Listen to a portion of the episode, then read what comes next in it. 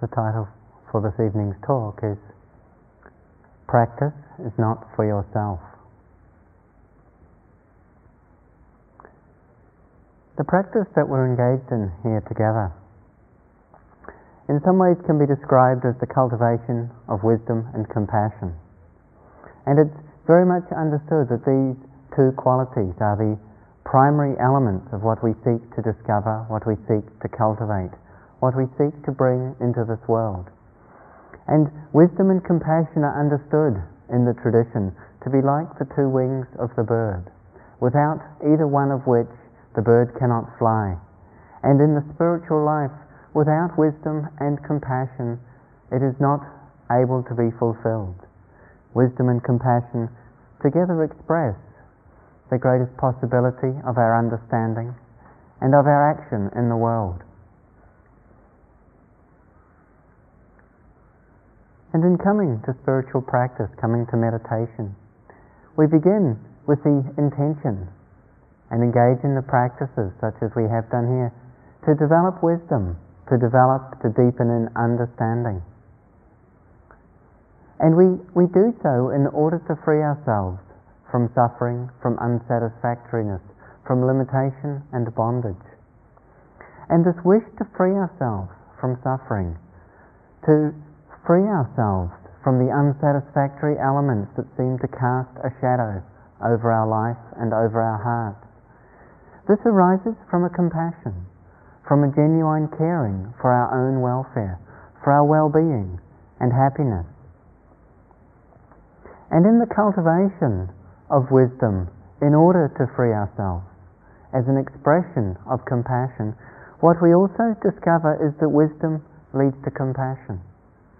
That coming from the very understandings that liberate our own being, equally come actions in the world and a way of being in this life which is for the welfare of all, including ourselves. And so, in this way, wisdom and compassion are very closely linked.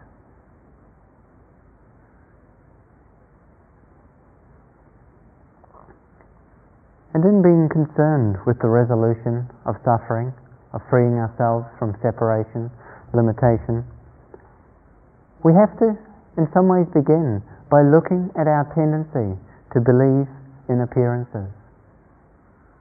Our tendency to react and respond to what is only at times a very superficial or limited amount of information about a situation, an experience, or about ourselves. We tend very easily, judging from superficial uh, surface appearances, to form perceptions, to form conclusions, and to act on the basis of these conclusions, these views and beliefs. And when we do so, based on misperceptions, we bring ourselves into conflict with the way things are. Our actions are not in harmony with the deeper underlying truth. And therefore we experience what we call suffering, what we call a sense of unsatisfactoriness, where we are not in contact with, where we were out of or disconnected from the deeper truth of life, out of touch with it. In the beginning of this year, when we were in a rather chilly period of winter, I was meditating one morning at home, and I just opened my eyes after the sitting, and a rather brisk breeze was in the air coming through the open window. And as I opened my eyes, I saw on the windowsill, about, I guess, six feet in front of me, a small snail. And I was struck as I saw it by the beauty of this little creature. Its perfectly round spiral shell with little delicate markings upon it, and its body seeming so soft, so translucent, so delicate, and its little head with those little feelers on top with the little spots that sort of look like they might be eyes on stalks, and they're sort of waving around. And I just saw the snail there, and, and my immediate thought was, oh gosh, there's nothing here for that snail to eat. It's come inside. And the window had been opened because, in fact, I'd, um, even though it was very cold, the window had needed to be trimmed in order to close properly, and I just recently trimmed it with a plane and um, repainted it, so I'd have to leave it open while the paint dried. And it was, and I thought, oh gosh, that smell's coming through the open window, but there's nothing for it to eat in this house. It can't survive living on that windowsill. So I thought I could put it back outside, but it's so cold out there. It probably wouldn't survive outside, I thought. What can I do? This is all happening in one or two moments. And then I thought, I know what I can do. I can take it down to the glass house, the greenhouse, in the garden, which wasn't my um, my personal greenhouse. And I thought, well, the gardeners might not be too happy about that, but it'll be nice and warm, and there'll be plenty of food for the snail. And I thought, what a lovely, what a lovely thing! I could do that. I've solved the problem. Great. So I started getting out of the meditation posture and leaned over, reaching towards the snail, and realized it was a wood shaving. And I've been able to see those little feelers moving as it, as it and this whole story, this whole scenario, this whole problem I created was a wood shaving. And very often we live our life in a similar way. We form a perception based on a very limited amount of information or not having looked deeply enough into a situation. And we start to react, and we perhaps we're sometimes reacting with positive and wholesome intentions, though the gardener may have disagreed with me on that one. Um, and other times we see it's not quite so. But in our practice, we are asked in the development of wisdom to actually slow down this process, to look a bit more carefully, to see in our examination of what is going on on a moment to moment level if we might recognize a deeper truth in our life that would enable us to reverse the misperceptions which we often are living under. And in reversing those misperceptions, reversing or freeing ourselves from the ways of being in the world which are out of harmony with the way things are, which are out of harmony with the truth of life. When we understand the way things are, we can live in harmony with that. But if we do not, what hope have we? What hope have we? And so we've spoken quite a lot over these days about seeing some of the fundamental truths of what is going on in our experience. Seeing how things change, and how if we don't understand that, if we don't really see it clearly and live our life expressing that understanding, and we express it through letting go, through understanding change. If we really understand it, it means we learn to let go. Seeing the unsatisfactory nature of things, seeing that no particular experience can give us lasting satisfaction, can provide us with something that we can take home, so to speak, and keep, that will be a permanent solution to our condition that these, when we live not understanding this, constantly seeking after experiences, we live an unsatisfied life. And we've spoken quite a lot about these two elements where we can correct our misperception, the perception of permanence, the perception that things, whether external or internal experiences, can give us lasting satisfaction. And the, the other area, which we've also spoken of, which we really need to look carefully, is the sense of ourself, of our own existence, that we have, that we so strongly and deeply believe in. To really examine what is this experience? What is this sense that we say is who we are, that claims ownership of this life? What is going on in this? Because if it's not quite the way we think it is,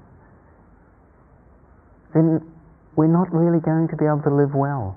We're not going to be able to live in harmony with our truth and the truth of life.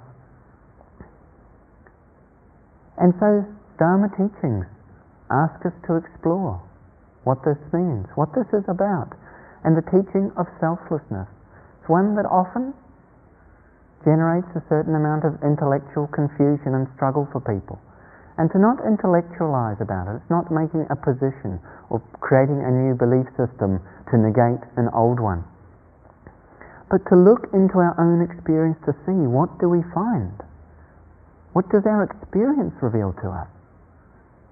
And if we look, if we see deeply and clearly in our own being, we find there is no independent existing entity in here. There's no one in here that we can find. There's no little kernel of special separateness that owns all of this. That's the, the owner of our experience, or to whom it all refers and relates. What we see is a process. What we see is a movement, a flow of experience. And we've all had a lot of opportunity over these days to observe that flow of experience and how in one moment who we thought we were and the next moment we are nothing like that. And then when we think if that's who we are, the next moment again is shown to us that that was just temporary for a moment. And that really what happens is this flow of experience and a tendency we have to claim it as our own. A tendency we have to say, this is me. This is who I am. It must be. And we we believe that. We cling to that belief so strongly.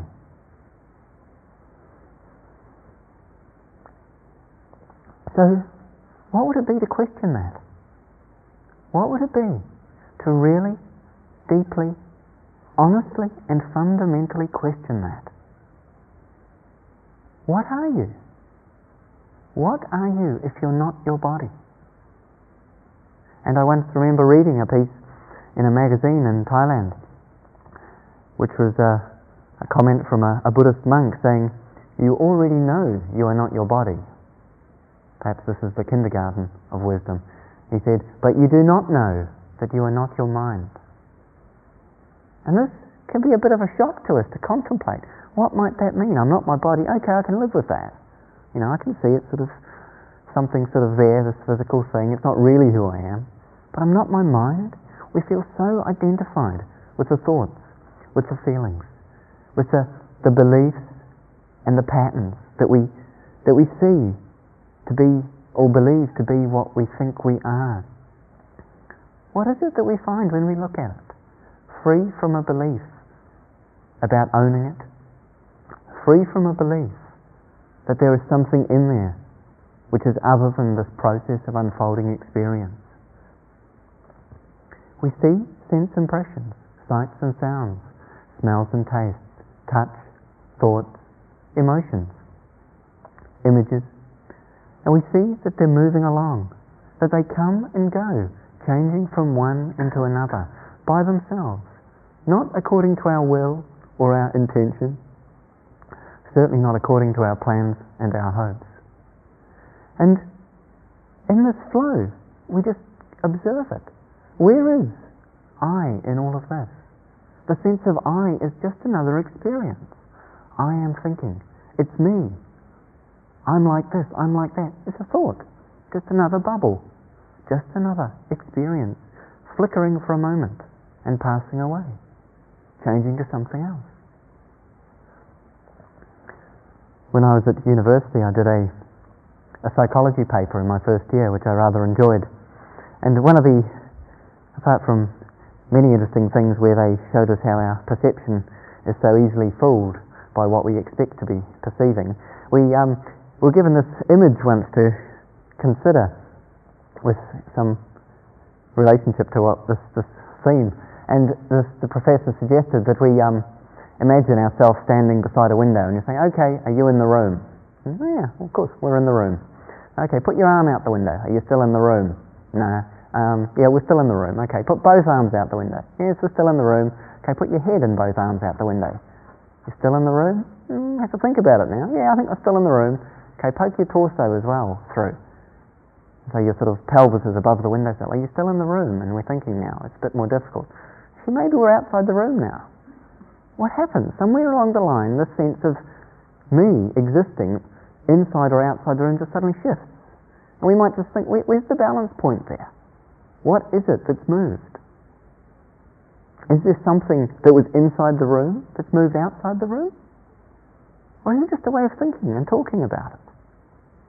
And we can see just in the simple use of our body, if we identify our body or myself being in the room as being relating to whether my body is in the room.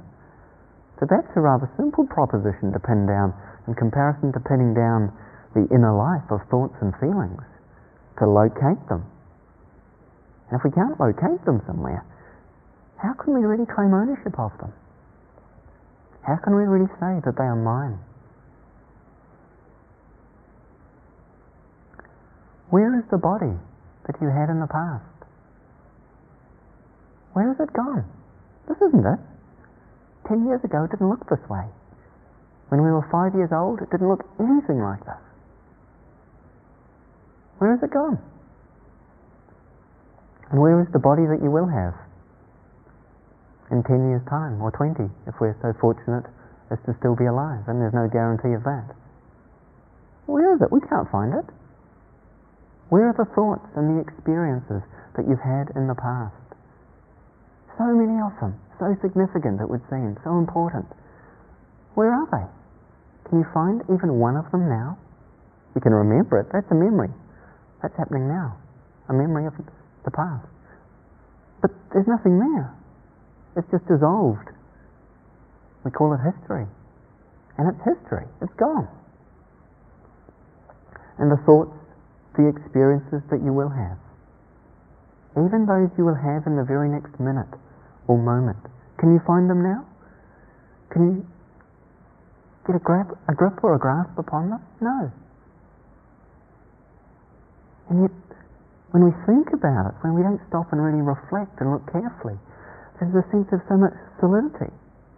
We have this sense of self, this basis of ideas, of beliefs, of images, of roles, the things we like, the things we don't like, the habits that we've built up over a lifetime, those ones that we appreciate and those that we wish we could get rid of. And we see that we've got this whole movement of history, which we look back over, that briefly pauses, if we're lucky, for a moment in the present, and then extends out into the future through the amazing capacity of our imagination. And that's all it is, future. It's imagination. We're making it up. And, and in this rather ephemeral thing that we create, this rather substanceless thing that we create through our thinking, we have this perception, we have this belief, we have this idea that somehow there's me in all of that. But we can't find anything like that. We just have this idea. And we have this idea that this me that's in there, that owns it, or that it describes or defines in some way, is somehow separate from all of that process from all of that experience is somehow removed from the totality of life, distinguished from everything else by some special mark of uniqueness. And if we live our life based on this belief, on this perception, this idea, without really investigating it, without checking to see it, if it's actually the truth, then we have a very high risk of living our life in confusion and in suffering. Confusion because this is not how it is. Suffering because if we live our life based on this idea of separateness, we find ourselves constantly in conflict, in conflict with the way things are, constantly out of step with the movement of life. We find ourselves, when we when we believe in the sense of I, we find ourselves driven to gratify all the movements of wanting, of craving, of fear and aversion that arise within us. And we can see our minds at times on a retreat how they get incredibly caught up in sometimes very insignificant things. And just the fact that someone walked a little too close to us while we were mindfully meditating walking backwards and forth, and we feel, gosh, what did they do that for? God, they're inconsiderate. What? Ah, da, da, da. And our mind makes a whole story about it. Or we start to think, gosh, I, I hope they'll put out the raspberry jam for dinner tonight. And we see, you know, that apricot's all right, but I really like the raspberry jam. And our mind gets so concerned about things that can be rather insignificant. We might laugh at them from another time or place. And yet, what it really shows to us is the power of this wanting and this aversion And it doesn't come by itself, this wanting and aversion and the power it has isn't happening in isolation. It's always, I want. I don't like. I'm afraid of. What would it be to take the I out? What is it if it's just not liking? What is anger rather than I am angry? If it's, this is anger. This is anger. Seeing what it is, this is anger rather than I am angry. What difference might that make to our experience? And equally, a movement of, of, of greed, of, of really craving for something. I want this, I need it, I must have it, I can't live without it. And we just see rather than I want this, just wanting. Yeah, wanting, yeah, yeah. We've seen wanting plenty of times.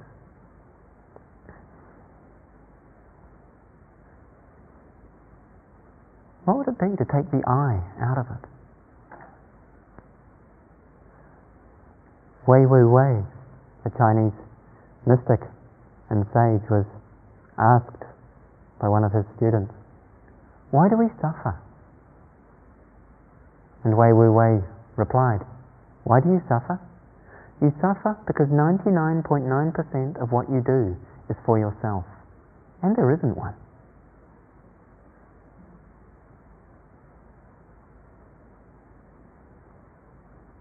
If we see, and as we come to understand that there is no owner of all this, then we're no longer compelled to act on all those movements of fear, those movements of desire.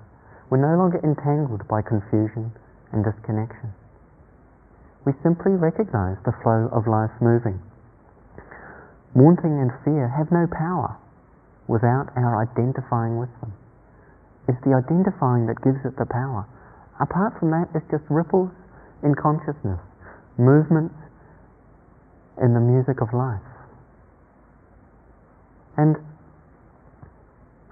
when there's no owner of experience, and we don't take hold of any particular piece of it and claim it as who we are, not only do we free ourselves from the power of fear, the power of desire, not only are we liberated from that, but what we also start to realize is and to experience when we don't claim hold of a part of life, this part, this body, this mind, this experience, we don't grasp at that, then we don't separate ourselves from all of the rest of life.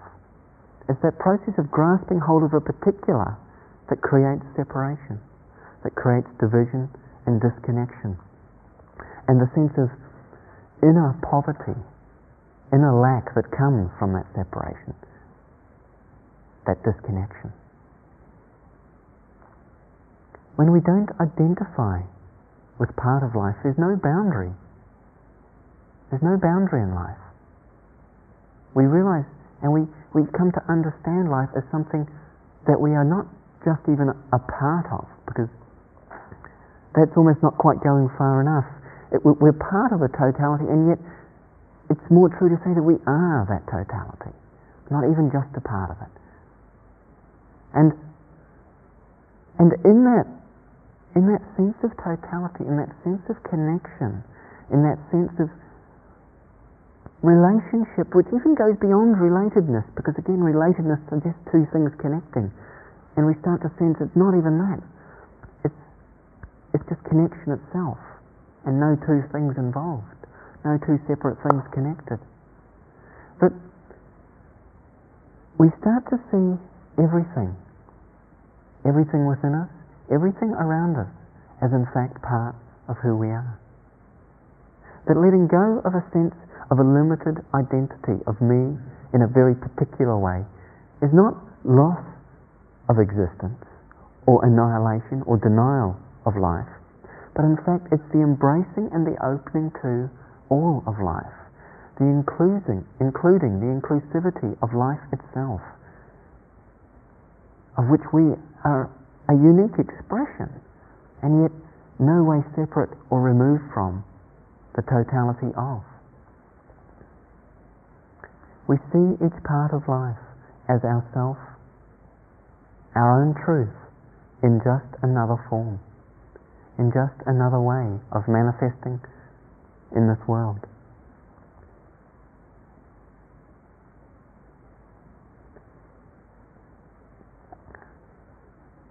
There's a poem by Thich Nhat Hanh I'd like to read. Thich Nhat Hanh is a rather lovely and wonderful Vietnamese Zen monk. And this poem is called Please Call Me by My True Names.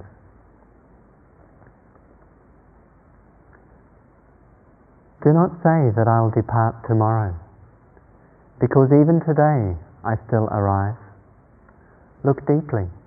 I arrive in every second, to be a bud on a spring branch, to be a tiny bird whose wings are still fragile, learning to sing in my new nest, to be a caterpillar in the heart of a flower, to be a jewel hiding itself in a stone. I still arrive in order to laugh and to cry, in order to fear and to hope. The rhythm of my heart is the birth and death of all that are alive.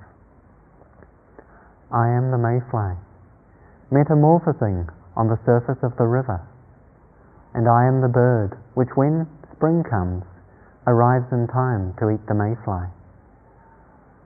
I am the frog swimming happily in the clear water of a pond and I am also the grass snake who, approaching in silence, feeds itself upon the frog.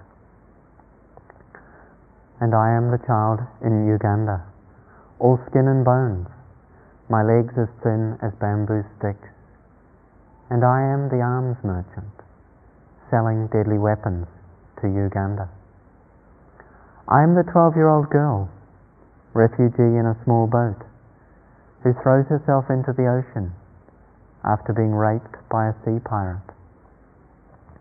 And I am the pirate, my heart not yet capable of seeing and loving. My joy is like spring, so warm it makes flowers bloom. My pain is like a river of tears, so full it fills up the four oceans. Please call me by my true names, so I can hear all my cries and my laughs at once, so I can see that my joy and my pain are but one.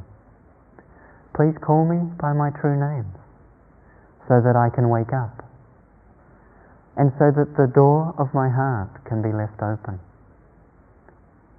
the door of compassion.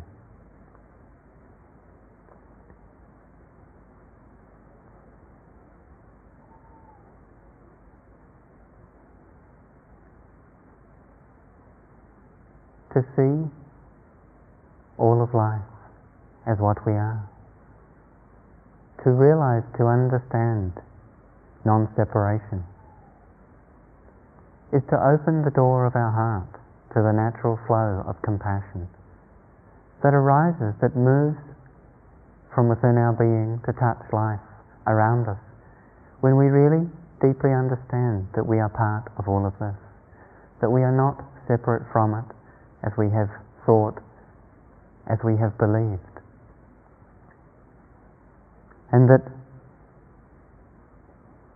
the natural expression of wisdom is in fact compassion. Wisdom that understands in its depth and in its essence that we are not separate reveals itself in the world in actions, of speech, of thought, of body to care for, to serve the welfare and the well-being, and to relieve the suffering of all that lives. Compassion is that quality of heart and mind, of being, which is opposed to cruelty, which wishes to relieve pain and suffering of others and equally of oneself. It's nothing to do with pity, which is very easily a sense of creates a sense of distance and someone else's pain. But it's very much more a recognition of the shared nature of suffering, of pain, and of loss in life. A recognition of that shared nature of suffering. It's expressed even in the world, in the word compassion. Passion, in fact, means suffering. In the Christian tradition, they talk of the passion of Christ during his crucifixion. The suffering and calm to, to be with together, bonded in relationship through suffering. But when we recognize the shared nature of suffering, we see someone else's suffering as simply a reflection of our own pain, our own suffering, and vice versa. And that seeing, that recognizing of that connection actually, and that sharedness of suffering, it actually brings us closer together. Rather than separating us or dividing us, rather than pain, whether experienced inwardly or observed in another, rather than that having the effect of creating distance and pushing us apart, it actually brings us together when we realize that it's shared, when we, sh- when we realize that it's not mine or yours, but that in fact it belongs to life, equally as we belong to life. And compassion isn't a feeling in itself, in its essence. It can include feelings of tender, raw, open, quivering hearted sort of feelings within us. It can definitely include all of that, but the absence of that does not mean the absence of compassion. Compassion in its essence is a response. A response that comes from the heart. A response that understands our relationship and our intimate bonding with life. That responds seeking to bring relief, to bring healing, to bring ease and well-being. Wherever it encounters suffering in another and equally in one's own being. And it can express itself in actions, of course, in kind words which have so much power. And equally in a simple thought that may arise, such as in the loving kindness meditations we do, when we wish that someone or all beings be free of pain and suffering. This is actually a compassionate act. That movement of thought is an action in response to pain in the world. And sometimes we're not always able to act, but we can still respond. We, are not able to always solve, to cure the suffering, to fix the pain that we see around us or at times within us. But we can still respond. And as Ryokan, the Japanese Zen monk who lived in the Middle Ages, once said, I mean, just it, so beautifully evoking this, just this aspiration, this wish to care.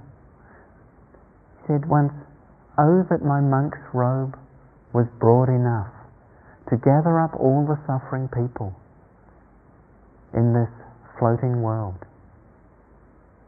Just that aspiration of heart to gather up all the suffering beings and bring them into one's robe, hold them close to one's heart, to one's being, to really care for them. This is actually a compassionate response.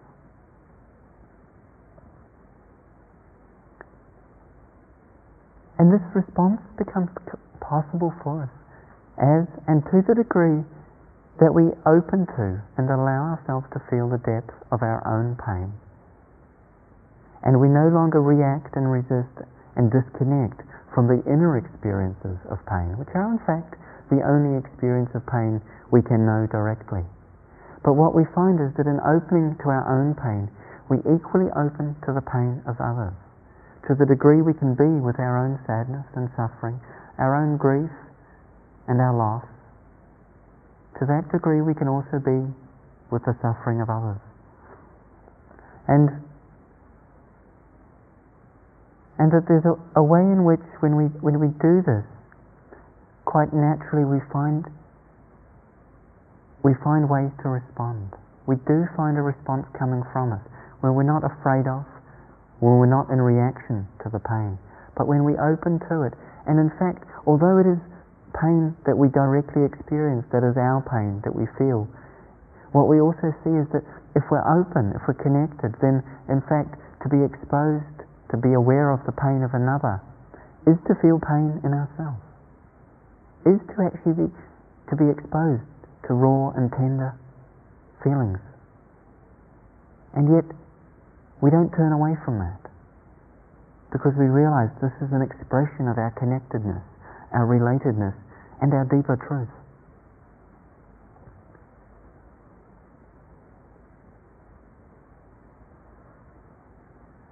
So, what do we do? What do we do when we face the pain around us in the world, the poverty, the exploitation, the injustice, the war, the prejudice, and the inequality? What do we do? What do we do when we face the pain at times within us? The grief, the sorrow, the depression, the misery, the anger and the bitterness. Responding compassionately means doing what we can.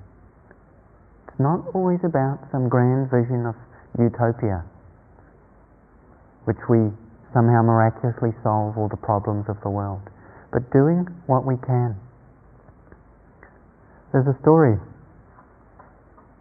about a um, young man who was walking on the beach one day. And on the beach there were hundreds upon hundreds of starfish which had been thrown up by an unusually high tide on a stormy night. And the tide was going out. The day was dawning blue and bright. And these starfish were going to die on the beach. And this young man was walking along, picking up the starfish and just throwing it into the water. Another man walking along the beach saw him and said, What are you doing? And the man said, I'm throwing these starfish back in. They'll die otherwise. And then says, What are you doing? Look, there's thousands of these starfish. What difference can you make throwing them in? You, it's just a drop in the ocean, a drop in the bucket. Why, why bother? And the man, picked, the younger man, picked another one up and threw it back in the ocean. He said, What difference are you making? What difference does that make? Picking up another starfish and throwing it in. The young man said, It's made a difference to that one. And sometimes it seems there's just too much for us to cope with, too much for us to deal with in our lives or in the life and the world around us. But just one step at a time, just one action at a time, is all we are ever asked to do all we ever can do, all we ever need to do. I had an experience a little bit like this myself when journey in India. I was in Calcutta and I decided to pay a visit to uh, Shishu Bhavan, which is the home run by the Order of Mother Teresa. She was still alive then. And this is uh, Shishu Bhavan, this children's home. Bhavana's home, Shishu, children. And it was an orphanage for young children of Calcutta whose parents had died, and generally very poor children from, or from poor situations who didn't have relatives who could care for them. And there were young boys and girls. But what struck me and what I'd like to just relate and just going to visit to spend some time there and be with these people was this room that they had for the babies. And this room was perhaps twice the size of this meditation or similar width, twice as long. And in this room were rows upon rows of little cots. And there was probably about one, two, three, maybe six cots across the room and going back maybe 10, 12, I don't know, 15 cots down the length of the room. And in each cot were two babies. And the staff at this at this place were very busy, the sisters. They, they barely had time, rushing all day to feed all these babies, to give them their food, to change them and to keep them clean. That's all they had time for. When you come into this room, these little babies, some of them I don't know because I don't think they were growing at the usual speed, but they were probably ranging sort of six to eight months up to maybe a year, year and a half. You came into the room, these little babies would start to pull themselves up on the rails of the side of the um, of the cots, those that could, and the ones that couldn't would be lying or sitting on the cots, and their arms would go out reaching, reaching up. And you could just, it, it, it's incredibly powerful when realize that no one had time to pick up these babies and hold them.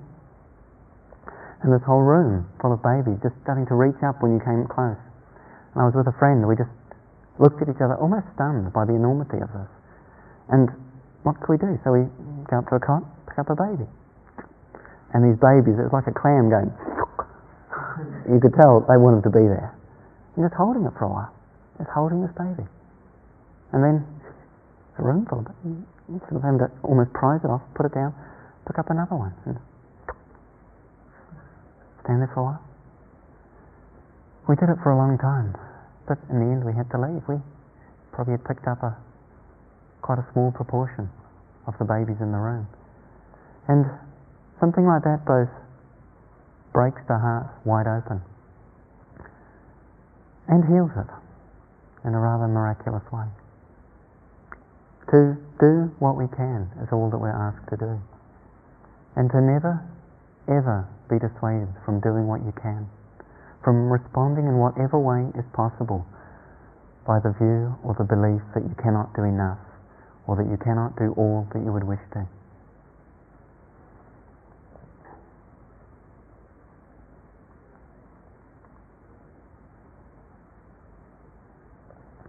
The understanding of non-separateness, the understanding of our deep and intimate connection.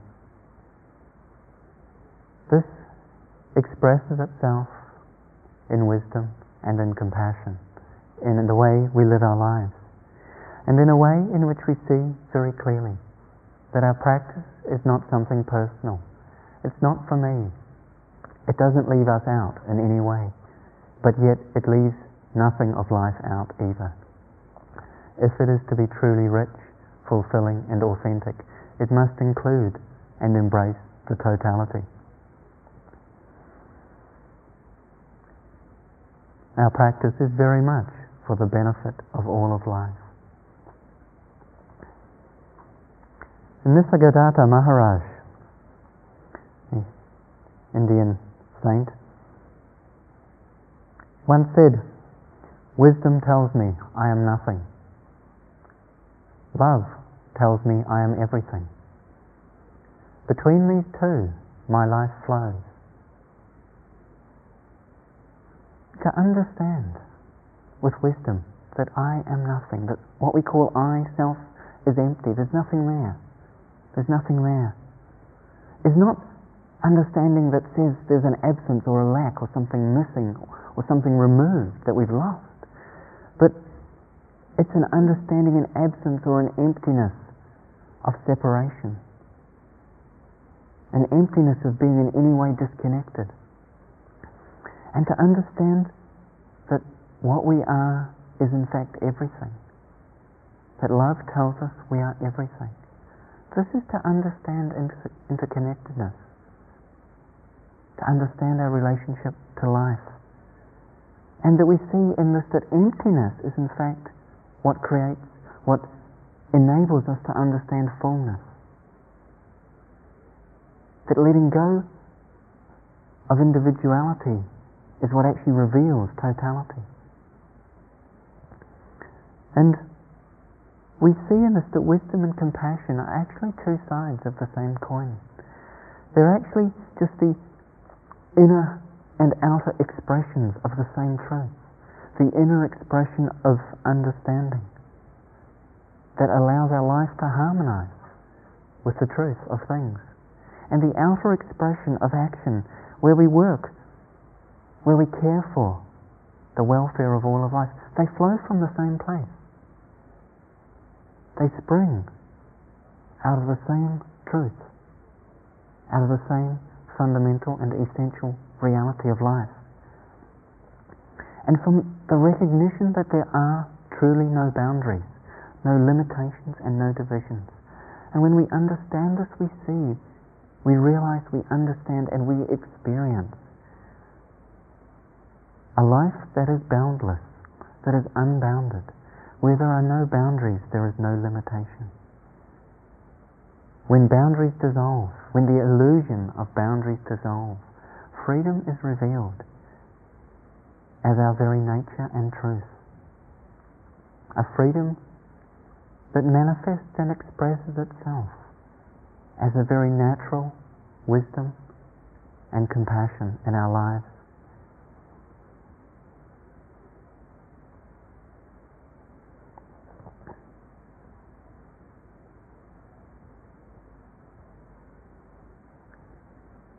To realize this truth is to be bound to nothing, bound by nothing, and yet totally intimate, totally connected, totally enlightened by all things.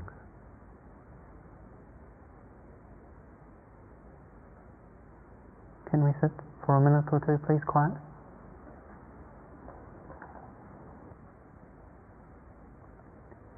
May all beings see the emptiness of self. May all beings realize the truth of interconnectedness. May all beings discover life's freedom.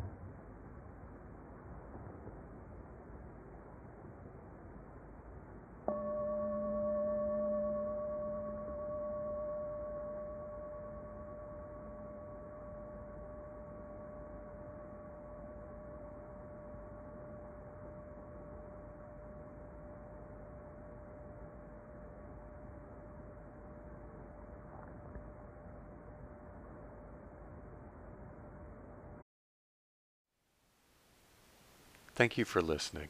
To learn how you can support the teachers and Dharma Seed, please visit dharmaseed.org slash donate.